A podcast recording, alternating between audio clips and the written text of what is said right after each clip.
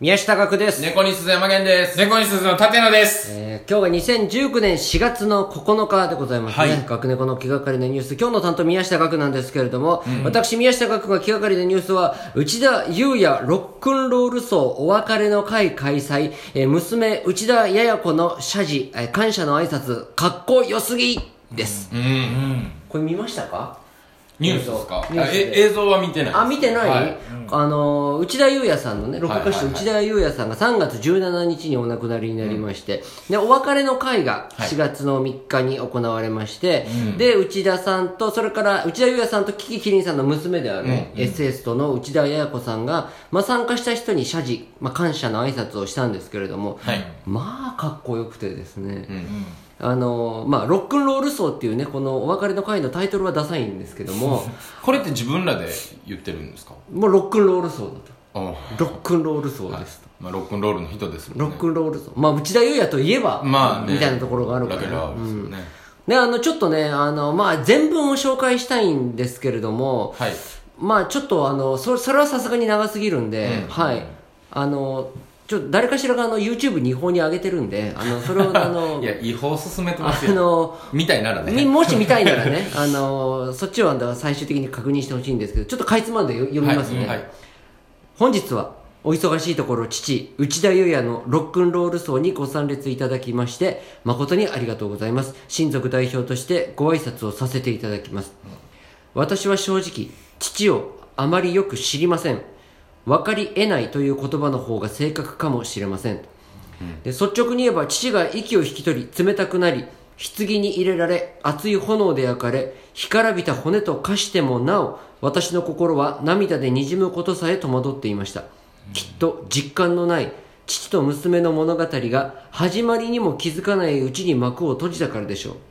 えけれども今日この瞬間目の前に広がる光景は私にとっては単なるセレモニーではありません優也を見届けようと集まられたお一人お一人が持つ父との交換の真実が目に見えぬ巨大な気配と化しこの会場を埋め尽くしほとばしっています。父親という概念には到底収まりきらなかった内田裕也という人間が叫び交わり噛みつき歓喜し転び沈黙しまた転がり続けた振動を皆さんは確かに感じ取っていた。これ以上お前は何が知りたいんだ？きっと父もそう言うでしょう。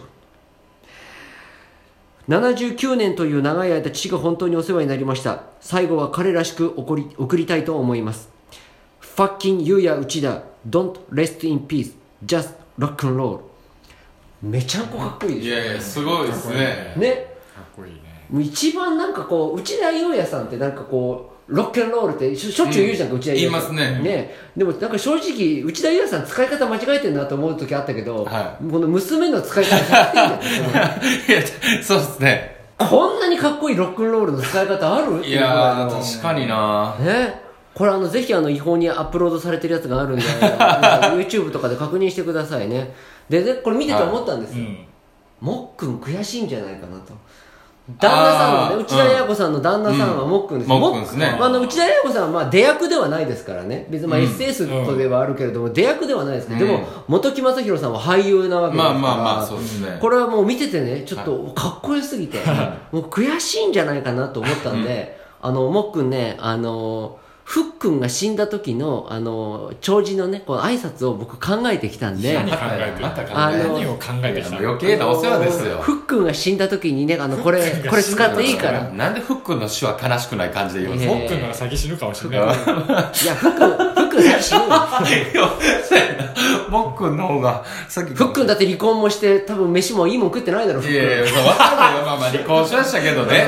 なんで死んじゃうんだよ。じゃああのふっくんのあのねお葬式でまあまあ読み上げるやつはねす。ははい。い、えーもっくんの挨拶です。はい。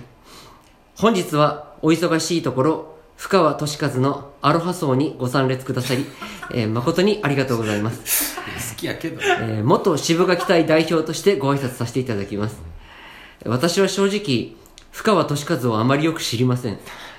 分かり得ないという言葉の方が正確かもしれません。へいらっしゃい。トロは中トロ、小肌アジ。へいらっしゃい。アナゴ甘エビ、しめ鯖スズキ。へいらっしゃい。なんだよこのダサい曲。こんなダサい曲歌えるかよ。僕は思わずそうこぼした。昭和60年、コンサートツアーの途中で聴かされたその曲。後にリリースされる形とはまた違ったバージョンだったけど、お寿司のネタをラップで歌っていくという基本的な形は一緒だった。普段僕は事務所が提案してくる曲に文句を言うことはなかった。そんな僕が思わずはっきりとダサいと口にした。そのぐらいダサい曲と歌詞だった。当然深は君も同調してくれると思っていた。でも君はうなずいて、あ、でも君はうつむいて罰が悪そうにしていた。よく考えたらおかしい。いつも新曲を事務所の人間に聞かされた時、最初に何がしかの反応するのは深は君じゃないか。君はゆっくり口を開いた。この寿司の歌、俺のアイデアなんだ。僕は絶句した。深川のアイデア。この間のライブ、薬丸が怪我して参加できなくて、俺ともっくん二人で MC やったろなかなか盛り上がんなくて焦っちゃってさ、なんか盛り上がりやすいちょっとした曲があったらなって思ったんだよ。で、ちょうどホテルのルームサービスでお寿司頼んでたから、それで。あ、あま、まあ、わ、悪くないんじゃないかな。あえてこの路線っていうのは、取りなすように僕が言葉を発すると、もういいよ。ダサいって思ってんだろ？深川、君は完全にふてくされてしまってたね。気まずくてどれくらいの時間沈黙が続いてたんだろう。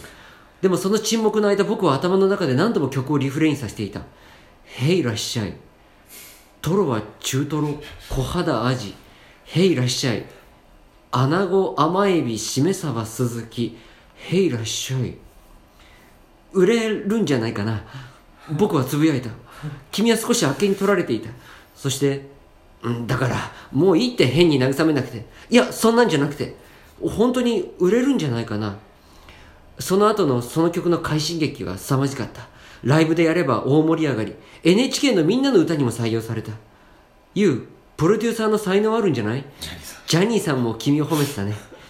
そして3年後の解散コンサートでもこの曲は盛り上がりはすごかった。解散後は別々の道に歩んだけど君がバラエティ番組に出るとこの曲がかかることがあって僕はその度に君の恥ずかしそうなこの寿司の歌俺のアイデアなんだというセリフを思い出す。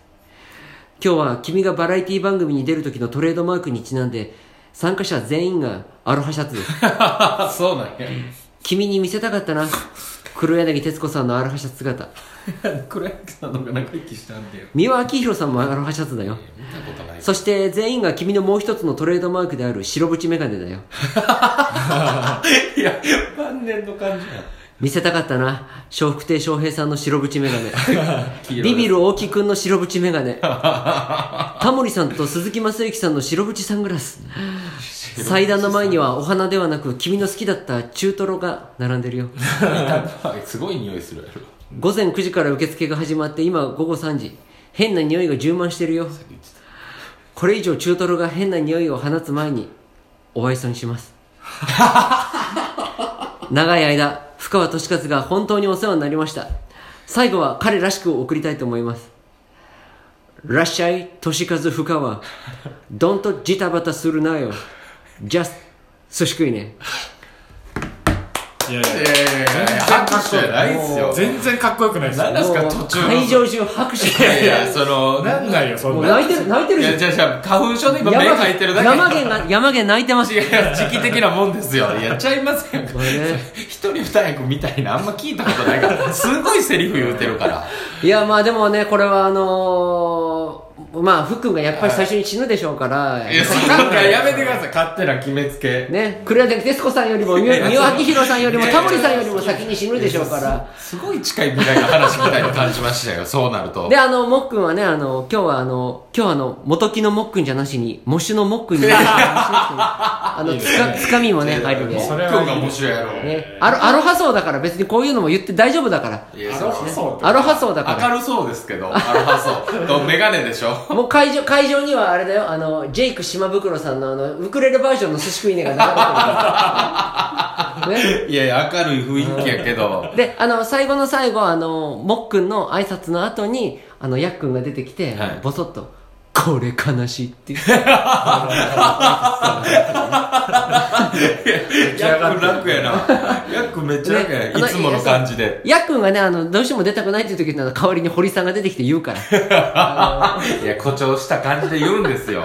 であのあの葬儀場からあの霊柩車みたいなのこう出ていく時にはあのちゃんとあのあの寿司食いねが流れるからで寿司食いねの歌詞の中に「のれんをくぐればパラダイス」っていう歌詞が もう実はお葬式にぴったりの曲。いやいやそう見送る、そこだけ取ったらね、お実はお寿司の時だけじゃないんだよこれ。素晴らしいね。